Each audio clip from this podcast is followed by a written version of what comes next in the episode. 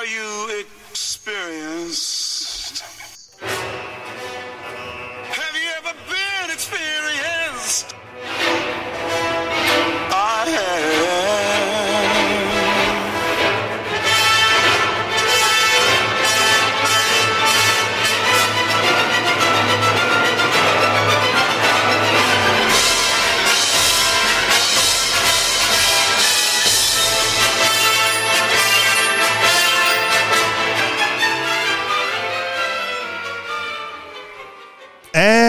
And we're back with another episode of the Anarchist Experience, episode 400. Uh, another milestone episode, year 8, week 28, uh, coming at you this week. As always, I am your host, Mr. Richie Rich, along with. MC and KS. And since this is your regularly scheduled Clubhouse broadcast, uh, you can find us there. The club is the Anarchist Experience. We are now doing the show around 3 p.m. Eastern Time for the foreseeable future. Uh, so join us there. And if you want to at me, at Riches for Rich, R I C H E S, the number four, R I C H, I will click the little notification button when we start the live broadcast, and then you will know uh, to join into the club. That being said, uh, what is going on with you guys this week? It's been a few. uh, not much. Paying attention to Elon Musk like everybody else is. Oh my goodness. Oh, and and Kanye while, while he lasted. I th- those are like those are like two birds in the hand right now as far as what everyone wants to talk about in the mainstream news. I saw I saw uh, one um I'm to call it a uh, a meme or a post or whatever and it was about Elon and it said like all right so Elon takes over Twitter um and removes all the verify the verification checks realizes why they're important and then reinstitutes them um, then you know uh, unbans Kanye West, realized why he needed to be banned in the first place, and so rebans him. And there was one other one that he did, like oh he he took off the content moderation, realized why it was important, and put the content moderation back in. And then the you know the the the the uh, the uh, the punchline was like, oh what a what a smart billion you know what a uh, what a uh, humorous genius he is, or something to that effect. I was like, yeah, yeah, look at that. You know, it's, tou- it's tougher than it looks, isn't it, Elon? And on the Kanye thing, right? Like two things on that. Um, I was on Free Talk Live. I can't remember if it was this past Sunday or the Sunday prior, and some guy called in to defend Kanye. Right? You guys are taking his quote out of context. He is not anti-Semitic. Uh, he is uh, uh, uh, what's the other? He's envious of Jewish culture, not jealous or hateful towards it. You know, he's like, man, I wish, I wish, you know, with the Jews and the families and how they how they raised their kids, like I wish black culture was more like the Jewish culture, and everyone just blew this whole thing out of proportion, right? And he, the, you know, it's like, ah, it still seemed pretty, and you know, even if that's what the interview said, right? What he said afterwards about going DEFCON three on the Jews seemed pretty anti-Semitic to me, and so I don't know how you defend that, you know. So this is a this is a much earlier interview, right? uh, well, earlier earlier than the Alex Jones interview, yes. Yeah. Okay. All right, this So- this is the one. This is the interview that started it all. Right. So snap forward to now, and then you can you can see there, there's clearly something wrong with Kanye's uh, Right. brain. like he's, he's Right. not like I think I think a lot of it is is kind of like a performance for him. Okay. and I don't I don't think he under like fully understands like you, you have to like prepare you have to have this stuff you know you have to think ahead about what you're going to say if when you're talking about this stuff you Yeah. can't just blah and think okay uh, somebody will take it the right way PR will fix it later. you know, Alex Jones like you're not really saying you like Hitler, are you? Like you know you don't really like the guy. Like I love Hitler a lot. Uh, a question. Question. yeah Yes. Um, oh, maybe it would make. Uh, I mean, what what do you think of the idea though of um, having just uh, instead of cutting him off, having a separate channel, saying, "Okay, this is the uh, the dark space, well, there, there's plenty of those, and that's Yeah, that's, that's how he got. 4chan. Well, that's how he got on the Alex Jones show. That was the other channel. Okay, so there's plenty of that out there. Yeah, he just can't do it on Twitter right now. Yeah, Okay. which he which he still can. That's what I think is so funny because Kanye is so popular. He could he could make a weird swastika symbols on the side, and somebody else will put it on Twitter for him. okay. Just just as news saying this is what Kanye did. Now, You know, I, will- I will 'cause say I've seen this. it. I will say this about the symbol. Um, I don't. I think the symbol is graphically cool, if that makes any sense. Sure, Right, sure. like the the interweaving of the swastika into the Star of David.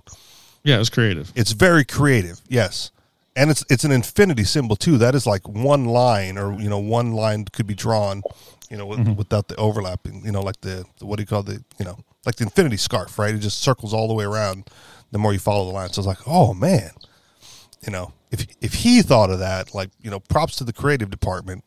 Um, if someone else did, props to them because that's you know. And it was also interesting that with the symbol, right? They kept saying like he posted the he posted the Nazi symbol uh, on on Twitter, right? And I was like, but no one ever mentioned the Star of David part of it. It's a six sided Right. star and the Right. swastika.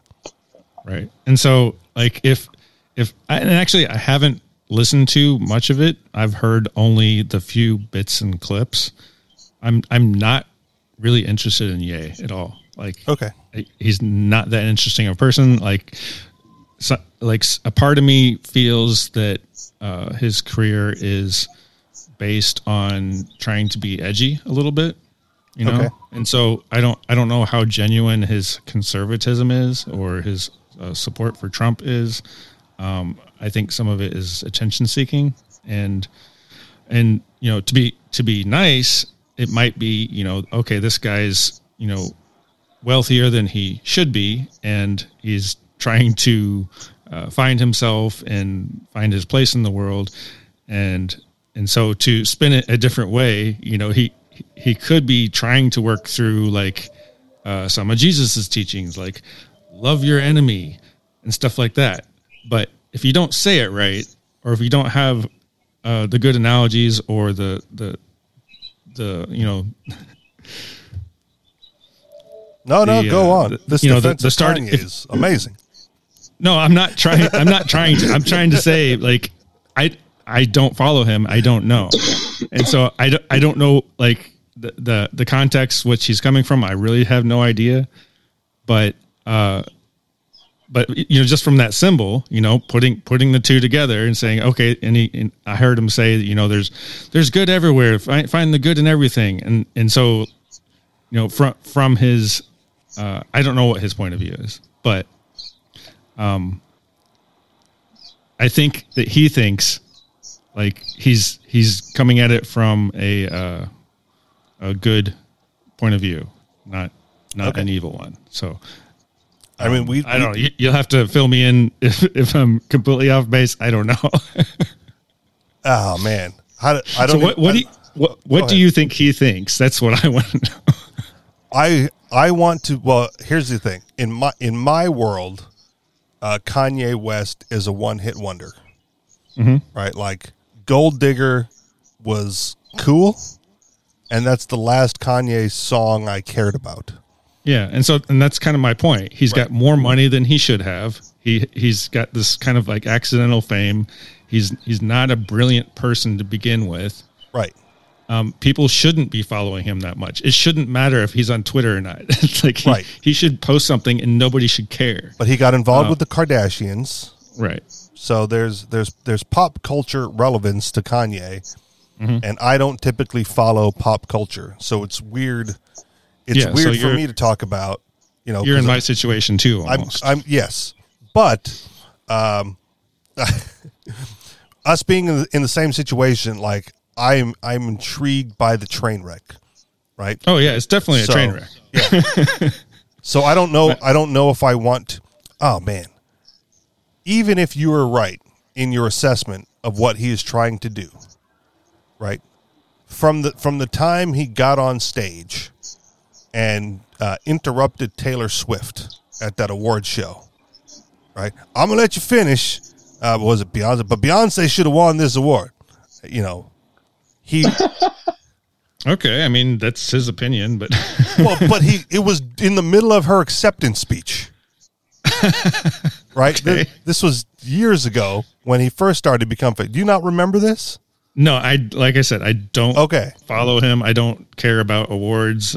Okay. So, ag- yeah, but it hits the news. So in the middle, I, I, I don't remember if it was Beyonce, but in the, you know, they, it was like a Grammy award or something. And the award mm-hmm. goes to Taylor Swift. And she goes on stage and starts her acceptance speech. And then Kanye West runs to the stage and says, Excuse me, excuse me, I'm going to let you finish, but I just have to say, Beyonce should have won this award. Uh, and then, and then, you know, proceeded to let Taylor Swift, the award winner, right, finish her acceptance speech. And so, knowing knowing that background, right, Kanye West, in my opinion, has always been the attention seeker, right? The spotlight must be on me at all times. And when the, and and when the spotlight isn't on him, or you know, then it turns into what do I have to do to get that spotlight on me? Yeah, and I and I mentioned that too. I says I Right. think I think some of it is attention seeking, and um, he he you know whatever he has to do, he's going to do it. Right. And, and Which I- which is why he out wears the outlandish outfits, yeah right? Which is why I mean, he wore the being on mask sh- on the Alex Jones show yeah being on a show with a mask completely covering your face so you can't see the person is on uh, a radio show. yeah a little bit ridiculous. Well, it's not just a radio show; Yeah, they record a video too. It's a uh, yeah, it's a video broadcast of a radio show. It's you know Sure. like we can turn like Free Talk Live turns on the cameras. We're doing a fucking radio show, Sure. right? sure. I listen. I listen to you know. Well, I mean, tech radio show, and they have Alex's uh, Alex's video st- of his studio is is actually pretty good. I mean, it's it's kind of up there with yeah, uh, you know almost you know news quality. You know, Okay. or mainstream. It's it's but he doesn't do got- graphics, right? We're not talking about the weather, and we're going to show you the weather map because you're watching a video feed. Right? sure. I mean, he doesn't have a, you know everything, but Yeah, uh, he he a has a nice show. studio. It's presentable, and he's got he's got good lighting and good audio, and No, I get it, but uh, again, you know, if you you're not missing anything from the Alex Oh. Jones show by listening to it in its natural form, like, which is a radio except for the, the the mask. right. Well, then you get the you know then you get the video afterwards, and it doesn't even make sense. yeah.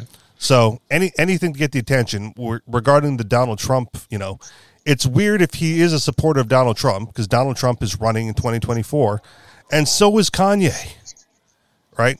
Well, that, I- that Nazi I'm- I'm- Jewish star thing. just go back like, a couple campaign years. symbol. Is it is is Kanye's support for Trump uh, authentic, or is it just to be edgy to get attention? It's hard to tell, you know. Well, I, I don't even want to say it's authentic because he's running against the man. Well, now, but Yeah, I'm saying okay. before. All right. Well, he started to run in 2020. Like that was, you know, he he failed by not getting the proper documents and signatures or whatever, but he he made a go of it. But but you don't have to uh, dislike somebody to run against them, you know. Yeah. But if you're libertarian, right, and you go like, "Well, we really like that Republican guy. We're going to drop out of the race and throw our support behind him." Right? That seems that seems like the more appropriate thing to do. While I have no chance of winning if you're Kanye, right? But we really like this Donald Trump cat, so maybe I don't run, and maybe I just tell all my peeps to you know vote for the D man. Or the maybe maybe you run and then at the last minute throw your support. Well, maybe we'll we shall see. But but but if you run on a Nazi platform, I don't, I don't know how much this is going to help. Yeah. so it's you know so again it's it's definitely attention seeking. It's weird to go to that extreme. Um. To uh, tying it into the the Kyrie Irving thing, like I didn't even know that that was a Netflix movie, right? The the the Hebrews movie that Kylie Ir- Kyrie Irving got in trouble for. I, I I heard about it. I immediately went to the torrent sites to download it. Took forever to get like a copy, a, a shitty copy of it. And then someone's like, Netflix refuses to pull it down. I'm like, oh crap, this was on Netflix the whole time. I would have just bumped someone's Netflix subscription and checked it out. Um, but e- but even that, right? Um, I don't. I didn't watch the whole documentary. I got like half an hour in. I'm like, this is stupid, and there's so many ads in the beginning. But we we are aware of of uh, the Black Israelites, right? They're they're mini little terrorist group. Um, and if you're not aware of them, you should be aware of them because they were the ones uh, when Nick Sandmann, the you know the, the Kentucky Catholic kid, uh, where the engine dude got all up in his face, right? There were black Israelites on the scene protesting and doing their thing too, right? And they, they got no recognition uh, because that engine dude dump, jumped up in Nick Sandmann's face, you know, and was, was banging his drum at him.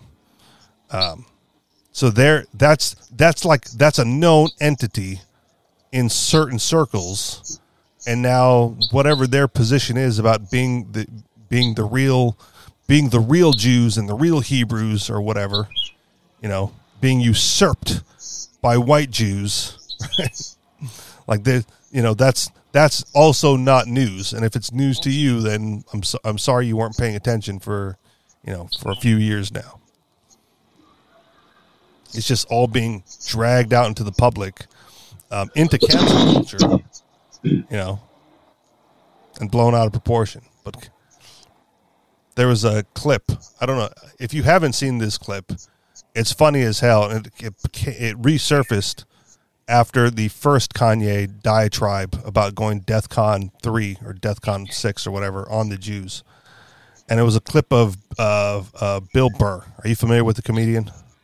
Yes. Okay, it's hilarious then, because several years ago he was talking about he did a bit on Kanye, and he, you know the bit was basically like you know Kanye's in the news or whatever, and it's weird if you listen to this guy like when you listen to Kanye speak, like what you have to do is just close your eyes and listen to the words that are coming out of his mouth, right? Like he is a total narcissist. You know, he said uh, the the quote Bill Burr had was something to the effect of like, "My only regret in life is that I would never be able to see myself perform live, right? Which is which is hilarious, you know. and he goes like the narcissism. If you stick those words and that level of a narcissism on a white guy, then it sounds you know like a Nazi, right? And he's like Sieg Heil and hell, hell. and then all of a sudden. right, Bill Burr called it because several years later, Kanye West comes out and does this nonsense. Sure. Yeah, so that's it. Um, there, there's no good in Kanye. He's a narcissist. Oh yeah, yeah, and that's that's the attention seeking part. He's def he's definitely a narcissist, right? And that, that that pattern of behavior persists throughout his career, um, and personal life and whatever. Now, does he need help? Probably. Will he accept it? Probably not. What is the goal in all this? Who the fuck knows? Um, but it, you know, it's it's the tra- it's the uh, train wreck that you can't look away from because people try to defend it. You go, nah, kind of sounds kind of sounds you know kind of sounds anti-Semitic to me. Now, should he be allowed to say it? Right? Should he have a platform for it? Absolutely. Right? I wouldn't ban him. I want to hear everything he has to say. Right?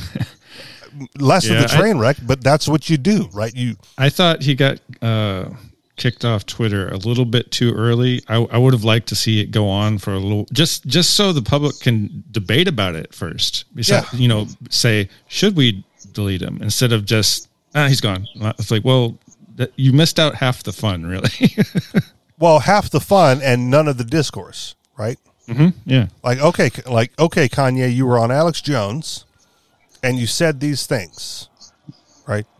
Now, please either defend it or say it again, or you know, tell us what you re- if if we're misunderstanding you, right? Tell us what you really mean, and if we're not misunderstanding you, well, then clearly, you know, there are social consequences to those actions, yeah. right? But I, you know, being being the hard edge, uh, free speech guy uh, that I am, I'm not I'm not lost on the fact that there are consequences to free speech, uh, but I still don't think that speech should be banned, right? On any platform, right? It, it they think that what he said is going to like foment hate, right? And it may bolster it, right? Might, people, you know, people might think that oh, because Kanye said it, now it's okay to say out loud, right? And I'm also in favor of you know them getting whatever so, tor- sort of social consequences put on them um, as Kanye should they say those things out loud, right?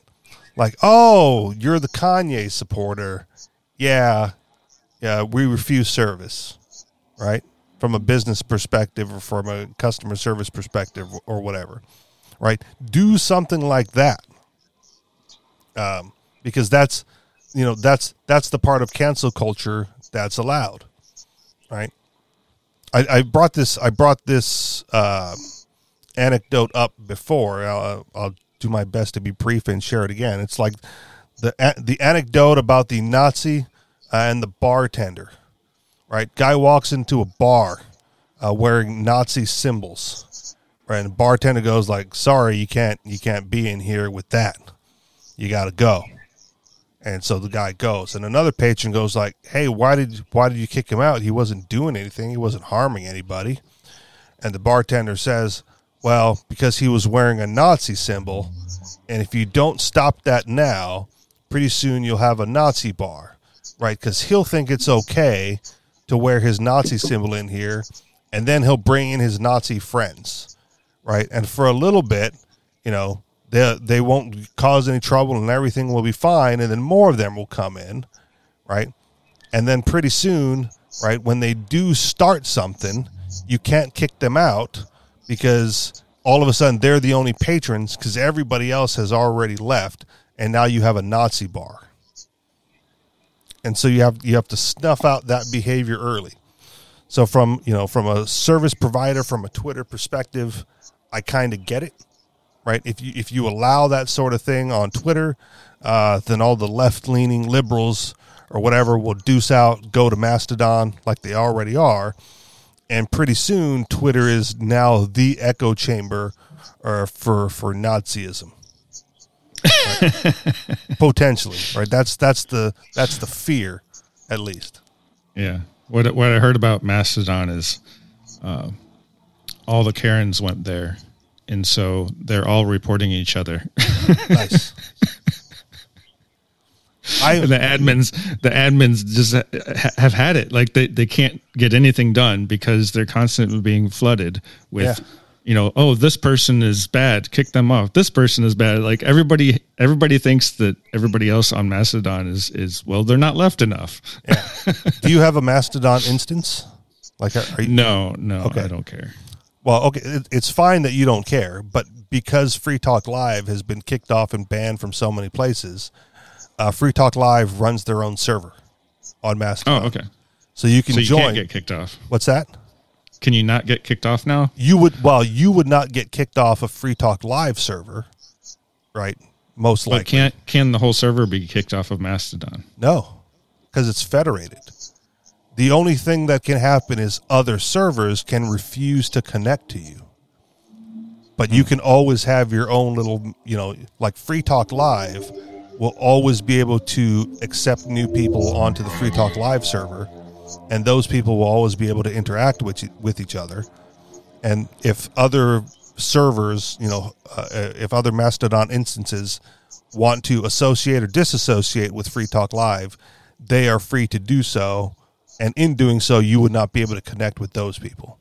So it's completely decentralized. It's not one, you know, all those Karens complaining, right? That's because that server, you know, host decided to let those people on their server and now they are paying the consequences right so even even um, the the tech show that i listen to they they have had a mastodon instance for a while i've never joined it um, and the the host was already lamenting you know that he's getting all these requests for people to join the server but he's not letting anybody on like if you want to get on that particular server you have to acknowledge in some way that you are a listener to one of the shows or to the podcast network to get onto his server because his server is only for fans of the shows right and then you can you know you can you can um, subscribe to or connect with other servers out there.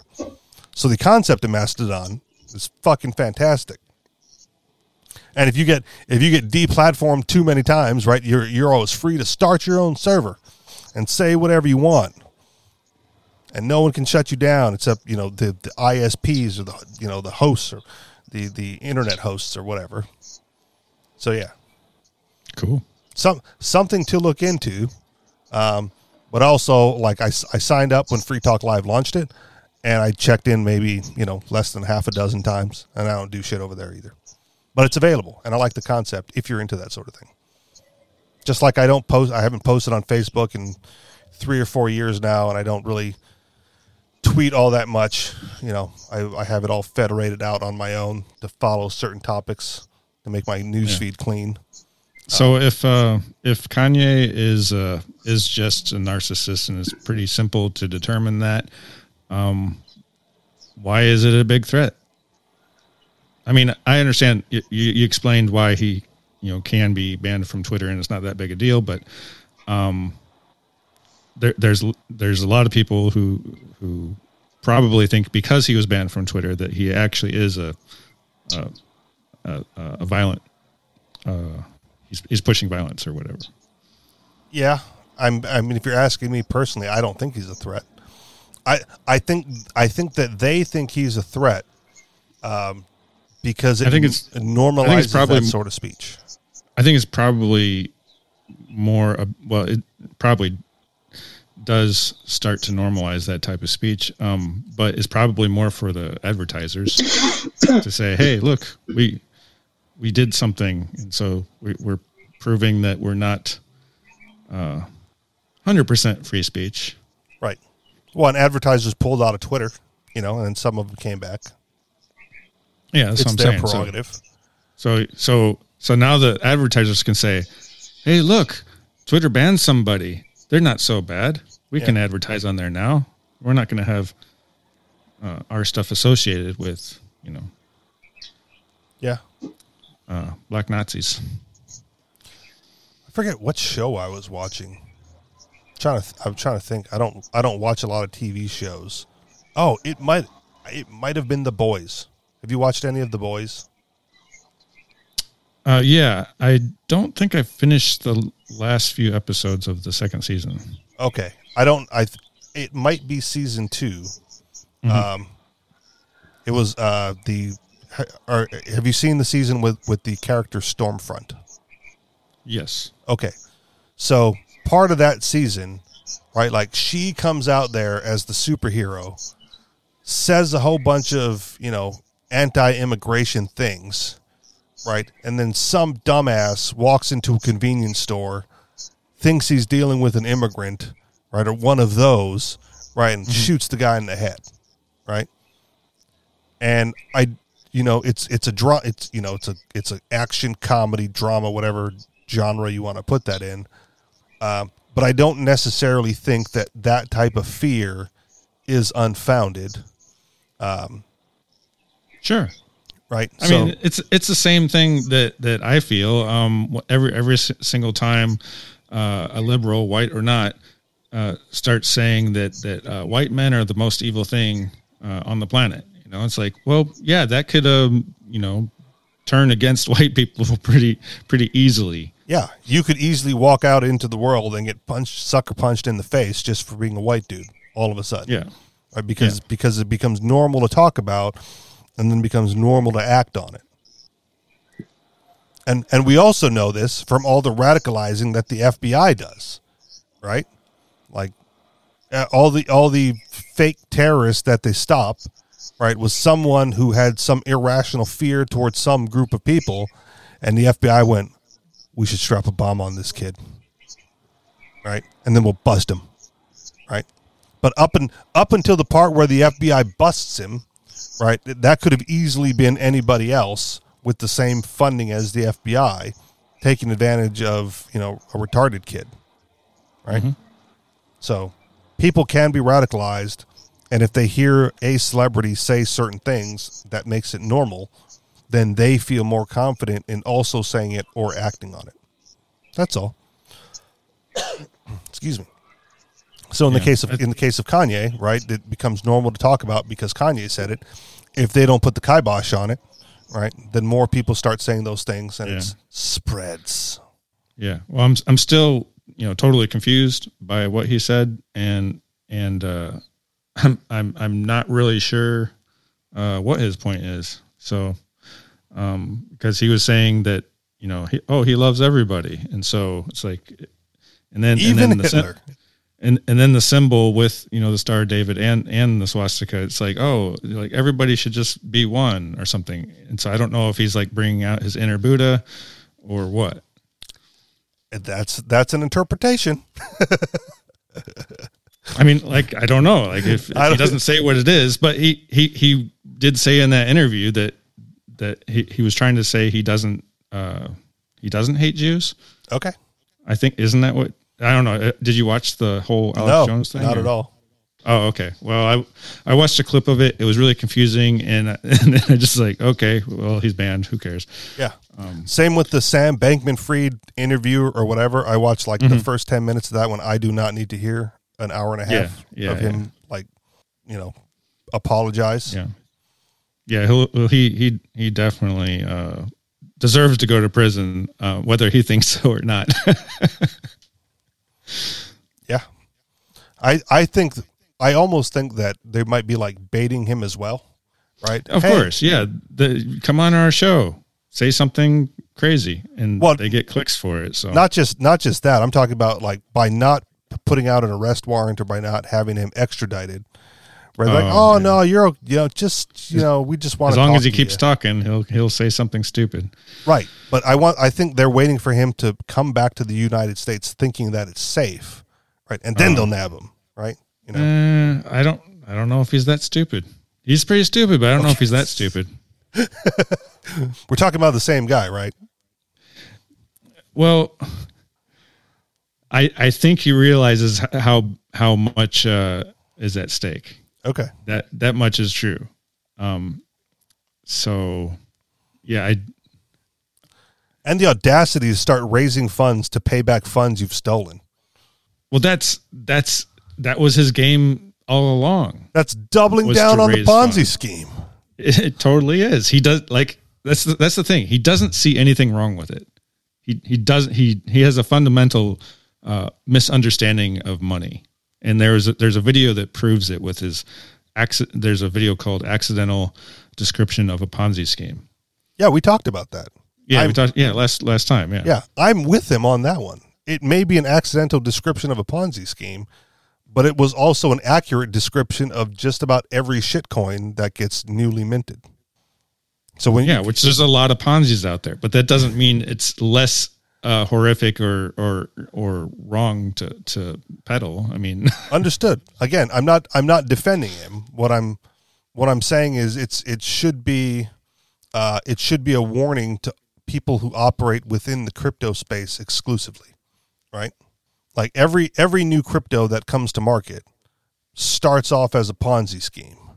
And then somewhere along the line there's an opportunity to be more than that or fail spectacularly or both. or bo- well if you're going to more and then fail.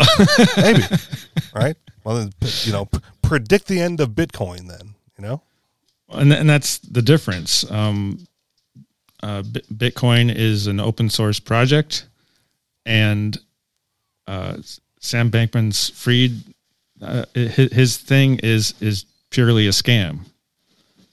okay So they're they're created with different intents, and uh, so that's that's basically it.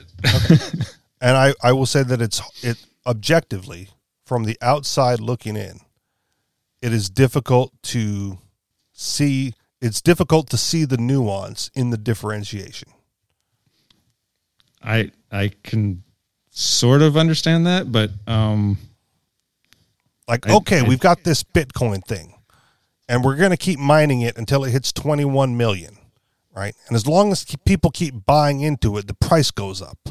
And then boom you're a multimillionaire when you're able to sell you know at the peak to the new people coming in. Well, the, there's a there's many ways to look at it, and the other way of looking at it is, well, when it's high enough, then you won't have to sell.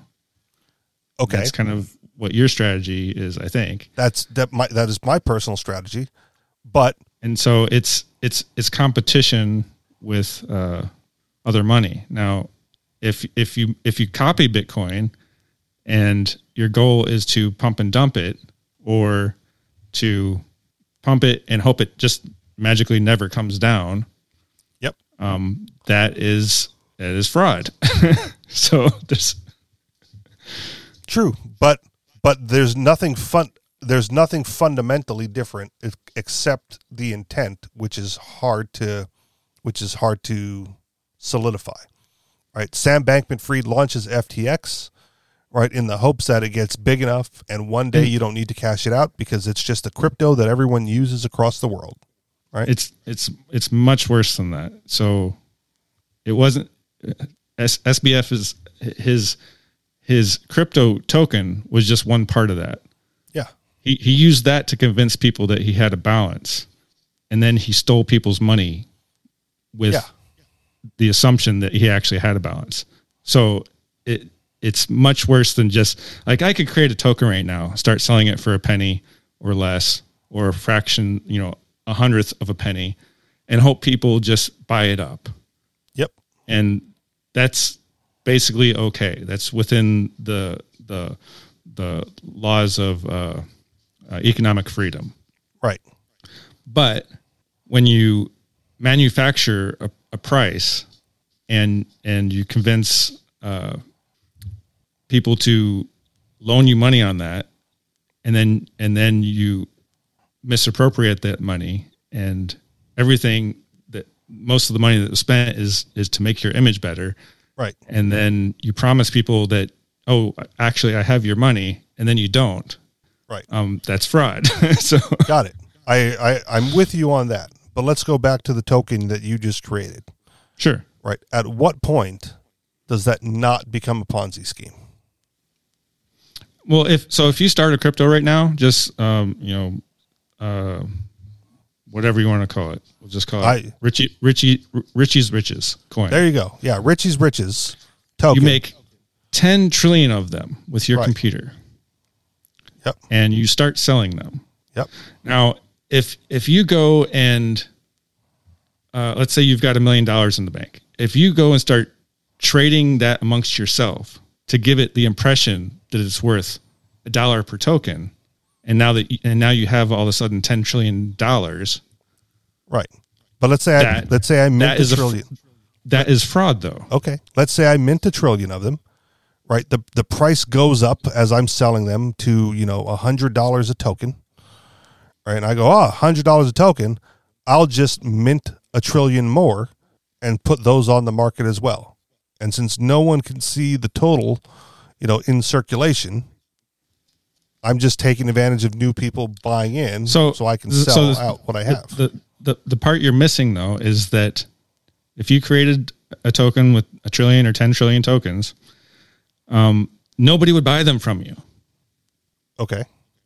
You would not be able to sell them for a dollar a piece. You just wouldn't be able to. You nobody would even put you on an exchange. Nobody would put you. You'd you'd have to you'd have to spend money to make the coin have the perception of having value. And Okay. that's the difference between Bitcoin because Bitcoin didn't have to spend money. Nobody, you know, it started off at lower than a penny and people just said, "Hey, is this usable or not?" And people started using it. Yeah. Well, what what would make my coin not usable? Aside Because- from the fact that people aren't using it. Well, because you printed 10 trillion out of them out of thin air. So, Nobody wants it. Nobody would buy it. The only way people would buy it is if somehow the perception of value is there. And the Okay. only way you can do that is by using your money to prop it up. And that's called a pump and dump. I mean, if you can prop it up, people traded Dogecoin for, you know, fractions of a penny, yeah. right? All the way up to over a dollar. And that's why I say I, I've said I've, I like uh, Dogecoin as, as well. But they that's, you know, that that is an ample supply The, of the creator fake- of Dogecoin fake didn't coin too. the the creator of Dogecoin didn't take his million dollars in his bank account and trade it amongst himself to give the per, give give it the perception that it has any value. I know. People ch- people decided it has value based on whatever they feel, not because somebody is uh, I got it. art- artificially making it have a perception of value. I get that. I get that. That's what uh, SBF did. What I'm saying is with with my token, Mm-hmm. right? What's what's to who's to say it's more like FTX than Doge, or it's more like Doge than FTX? It, it depends on the what you do with it. If if if you just put them on the market, say, Yeah. hey, start trading them, That's all I'm going to do. then nobody will buy it. So- But people bought Doge. Doge Why- had so no why did- value when it started. So why does those have value? Because it's it's a early Marketing clone. by Elon Musk. It's an early yeah, it's, marketing by Elon Musk now, but um, it's an early clone of Bitcoin, and it has wide enough distribution, enough people trading it Yeah, based but, on its based on its memeability. It's a meme token. It was a joke. But a at joke. one point it didn't have any of that. Right. well, it, when it, when it came out, it was a joke. yeah. Yeah, And, now so- it's now, now but- it's a, not a joke, or now it's just a well, it's a couple it's of not dollars only- joke. It's like ten cents worth per Dogecoin right now, but Okay, Um, why so it also has uh you know like i said it's a copy of bitcoin so it has some rules to enforce its operation it's is it open also source? it also has miners and uh yeah i think it's open source just like uh yeah it's it's So is the ability to mine the distinguishing feature for not a Ponzi scheme? no not at all Okay, that's what I'm trying to get at. What what makes any of these new any crypto that gets launched not a Ponzi scheme? And you're saying it's the, well, it's the intent of the coin.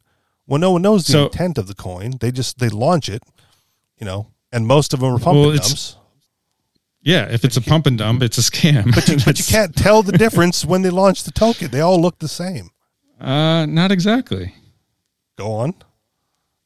Company A launches token. If- token if- A. if- company B launches token yeah, B. That that's one of the ways to find out if if it's a if it's a corporation or a company that launches it, it's probably a scam because it's centrally uh, managed and it's essentially it's distributed according to uh, the central planner. That's not a safe thing to buy. So any new token to pass the sniff test for scamability would be some sort of open source code or the rules. Not yeah, not just not just open source, um, but uh, you- you'd have to say is it being distributed in, in a fair manner. Okay. So like like Tether is obviously a scam too. You know, they they've got books and they say, "Oh, th- yeah, we we're backed. We're backed by US dollars." Yeah. Um, they were supposed then to be one to one to US dollars. And then and then you look into their books and say, "Oh, no, we have we have uh uh corporate uh what do you call them? Papers. We have papers or something. Corporate papers. Basically it's loans. So people owe them money. Like that's not that's not money. That's like liabilities. You might not get that back, you know? Like they don't own they don't have anything. but when, when Tether started, it was supposed to be stable coin, one to one ratio with dollars that they were holding. So Tether you- was a scam from it. its onset. it was not viewed as a scam from its onset. Otherwise, no one would But trade was- into Tether. It was based on a lie. We know that now. Yeah, so That's hindsight. It, it doesn't matter. It's still a fraud. Okay. that that is hindsight looking back, you know, going like, oh man, look, you know, they they have lied to us from the beginning. What we thought was, you know, a one to one reserve of US dollars for Tether coins turned out to not be the case. yeah, so you have to have some proof of reserves before you believe anybody. Okay. You know, and then even if they have the reserves, that doesn't mean that they're go- always going to have them. But f- five, seven years ago, people wouldn't have called Tether a scam. Uh, I don't know. Pretty sure I did. Pretty sure because it's well, I know where it started from, and I knew back then when it where it started from too. It started from Bitfinex after they got you know hacked or inside job hacked, uh, and they didn't have enough uh, Bitcoin to pay off their their creditors. Uh, you know, they there was a run on Bitfinex, and they they couldn't uh, pay it, and so they said, "Oh, we'll just make this new token with IOUs," and then they got good at that even though they didn't end up paying anybody back. And then they came up with the tether thing. All right. And they were like, "Oh, look, we could just we could just make tokens and and we'll just call them a dollar and sell them and and people are buying them. Holy shit!" Because it was an easy, it was an easy way to trade into U.S. dollars on the exchange. Well, I understand what it's used for, but yeah. but that doesn't mean it's not a fraud. well, I I mean, a minute ago we were just talking about what is being used for being important, and if people are willing to trade it for a certain price, then it's not a fraud. Right? Mm. If the market sets the value. Yeah, if if the market sets the value. So right. yeah, we'll we'll we'll see about that. We'll see if Tether holds its value. All right. Let's move on. KS, you wanted to talk about the World Cup. Yeah, it was um, the other thing, but I didn't. Uh, I didn't know anything about that, so I'm just a listener of you guys. Well, that's that's why I moved on because I wanted to get you participating in the show. Okay. Okay. Great. Uh, well, World Cup uh, soccer for the masses beforehand. yeah, yeah, right. Um, that uh, it seems great that people are doing expending all this energy on sports competition rather than uh, military competition. Although, I mean, it can be argued that that this kind of nationalism, nationalistic fervor, um, you know, paves the way or builds the enthusiasm for military conflict as well. Any kind of nationalism fuels into this thing. Maybe it would be better to devise a, a sport competition by individuals and private companies rather than um, the national teams. Okay. Which is what the Olympics and and uh, World Cup competition is all based on, and it doesn't really make sense. I mean, if you look at populations of some country like the United States, with 330 million, competing with a, uh, a country like Qatar with with 300,000 people. should any uh, should any mind be paid to that? In in uh, you're, you're saying Qatar.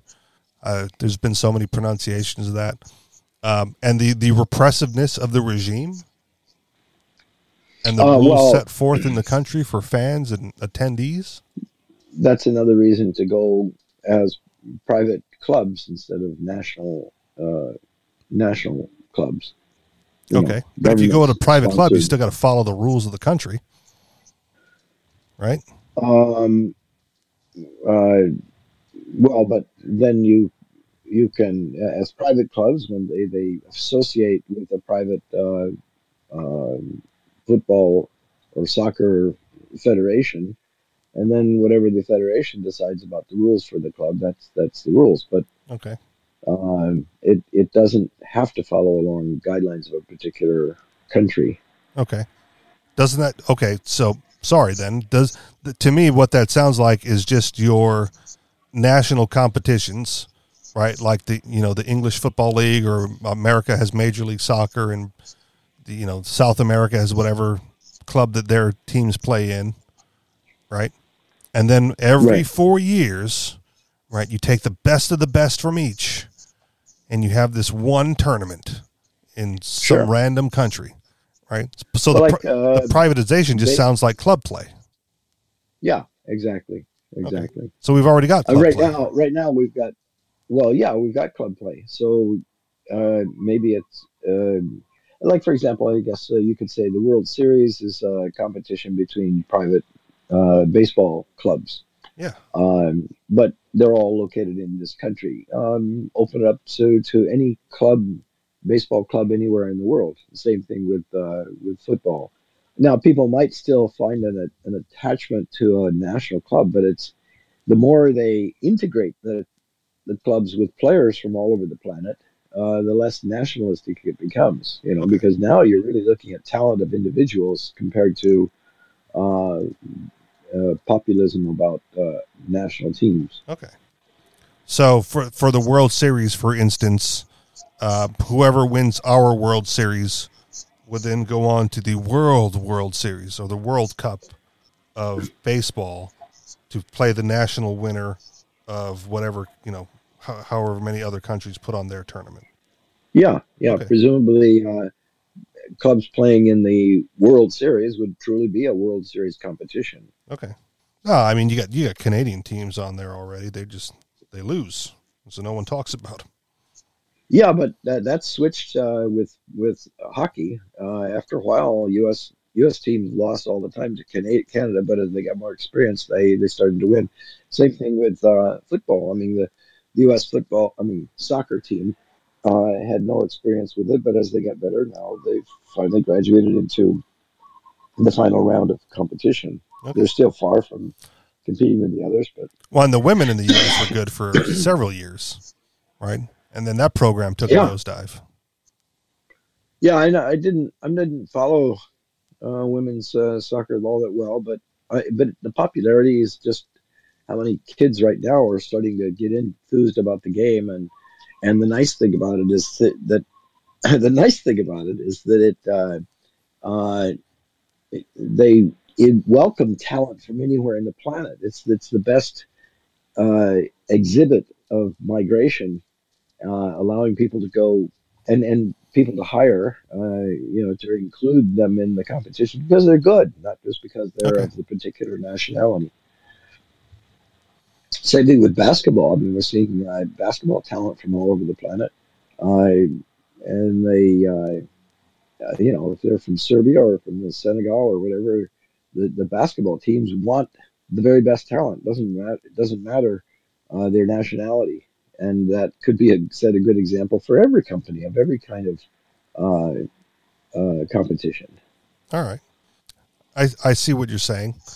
Um, my only I don't I I haven't been watching any of the World Cup because sports is less of my thing nowadays. Uh, that being said, I'm I'm wholeheartedly gearing up for the return of the XFL next season. Um, I got my team picked already. Go San Antonio. So I'm, you know, there's there's no local team up here, and there's like three teams in Texas. So I'm going with one of the teams in Texas.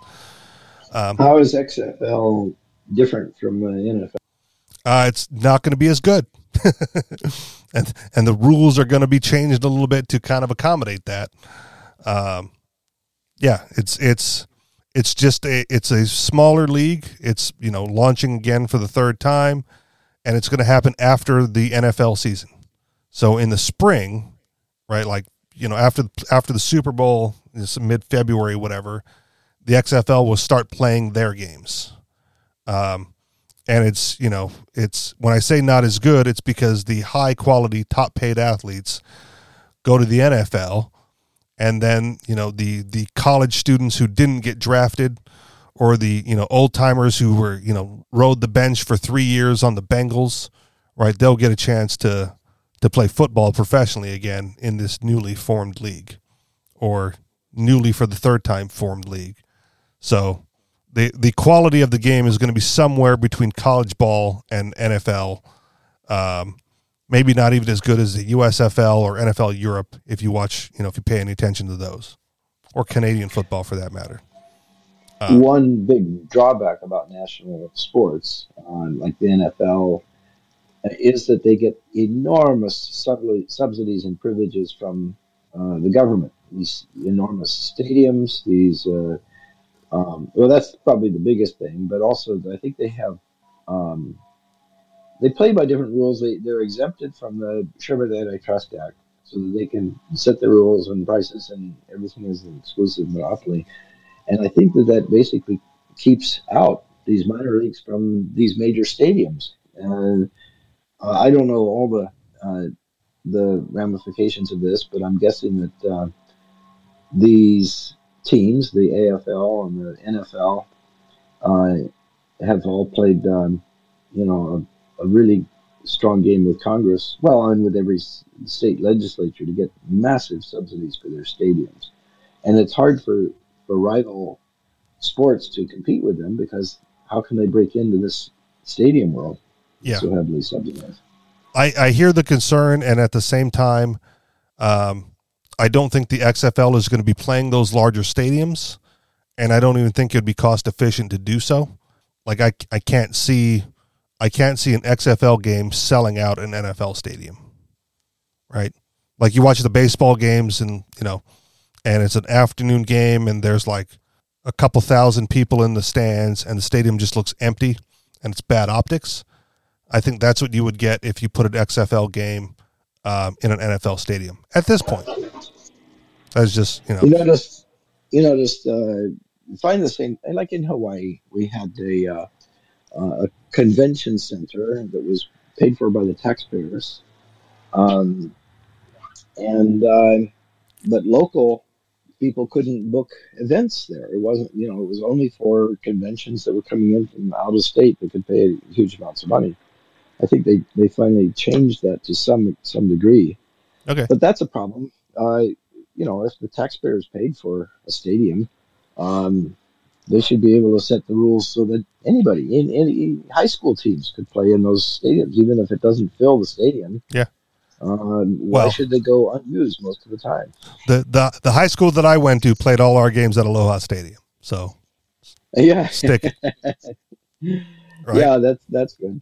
Yeah, there there was well, of course, was, the the private yeah. schools booked the stadium. The public schools, you know, ate shit and played in front of a hometown crowd.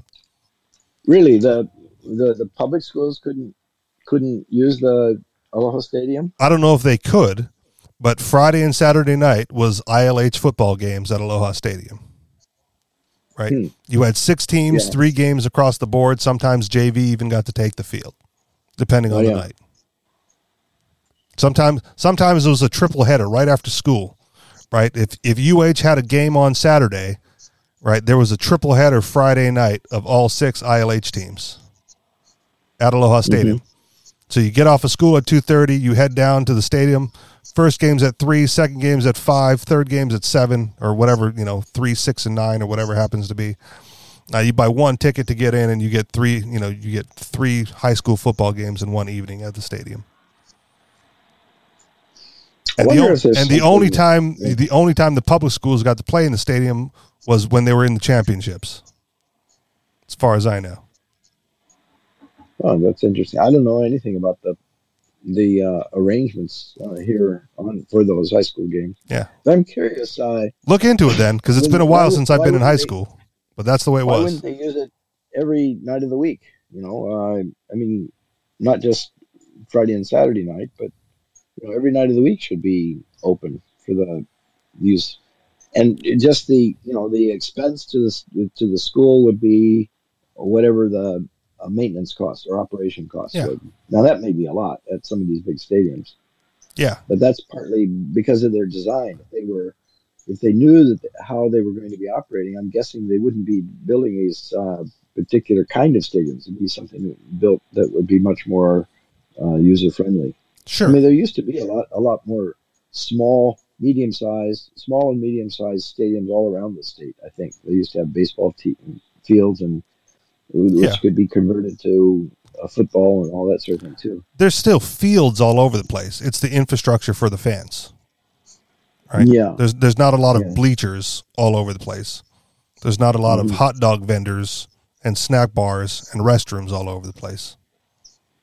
I remember that when they first constructed the Aloha um, at the University of Hawaii Manoa field, they, they constructed a softball field I don't know, it was softball or baseball, but at any rate, when they completed it, it was a problem. 90% of the spectators could not see home plate.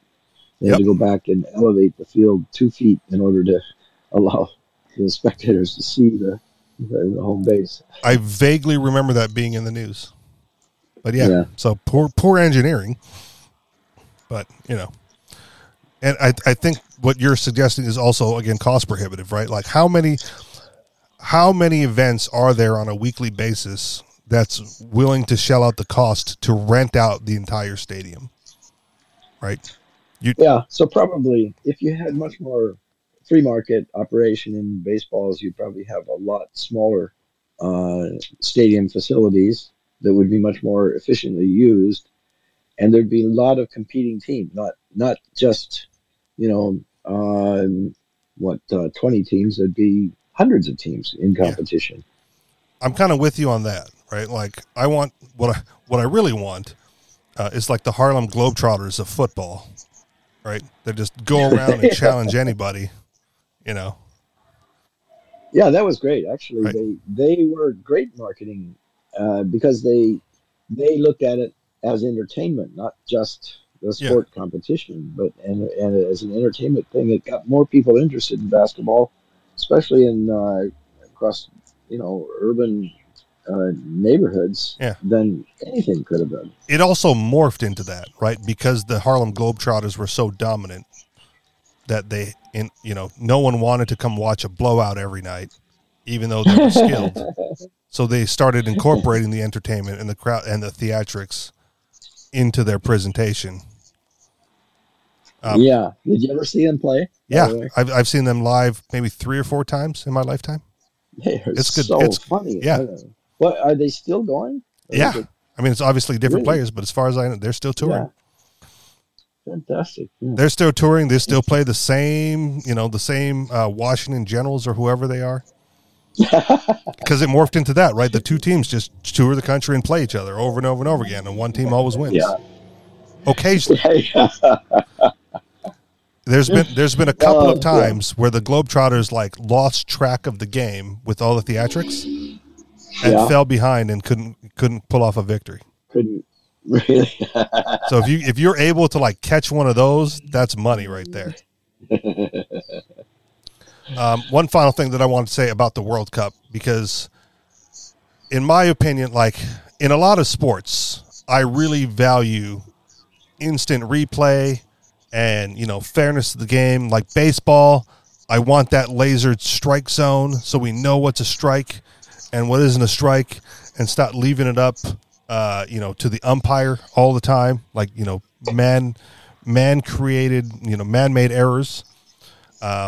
But after watching after watching the video clip and the video evidence of the Spain Japan, uh, I don't want to I don't know what to call it, uh, problem, right? It seems that the electronic scoring has gotten a little out of hand. So if you haven't seen this, uh, Japan was about it affected Germany because this one play basically bounced Germany out of the World Cup. So there's a whole bunch of pissed off Germans uh, you know, for, for Kanye to go like rally. Um, there's the, the, the, they were, Japan was about to score and the ball appeared to go out of bounds and then was kicked back in bounds and then they scored. Right. And then every view, right, every shot, every angle that they showed on the replay, you could clearly see the ball Yeah. out of bounds. Right except if you had this laser scoring thing that said like well a sliver of the ball was still technically in bounds and so the refs made the right call to allow play to go on. So the rule, but the rule is, I suppose. I mean, I don't know, but I'm guessing that what they say is the rule is as long as any sliver of the ball it still touches the line, it's still inbound, right? uh, okay so i don't want to say right because that's that is my personal line of contention no part of the ball was touching the line every Oh, every part of the ball that was touching the field was out of bounds. Now, because the ball is round, you can do the math and the physics and the geometry on that, Ah, right? Yeah, yeah, yeah. yeah. So the bottom part of the ball that touches the pitch was like three or four inches out of bounds, but because of the shape of the ball and how it you know widens at the at the at the maximum width, right? That width, a sliver of that was over the line, but not touching the line. So you Yeah, had a okay. you had a ball that clearly bounced out of bounds, right?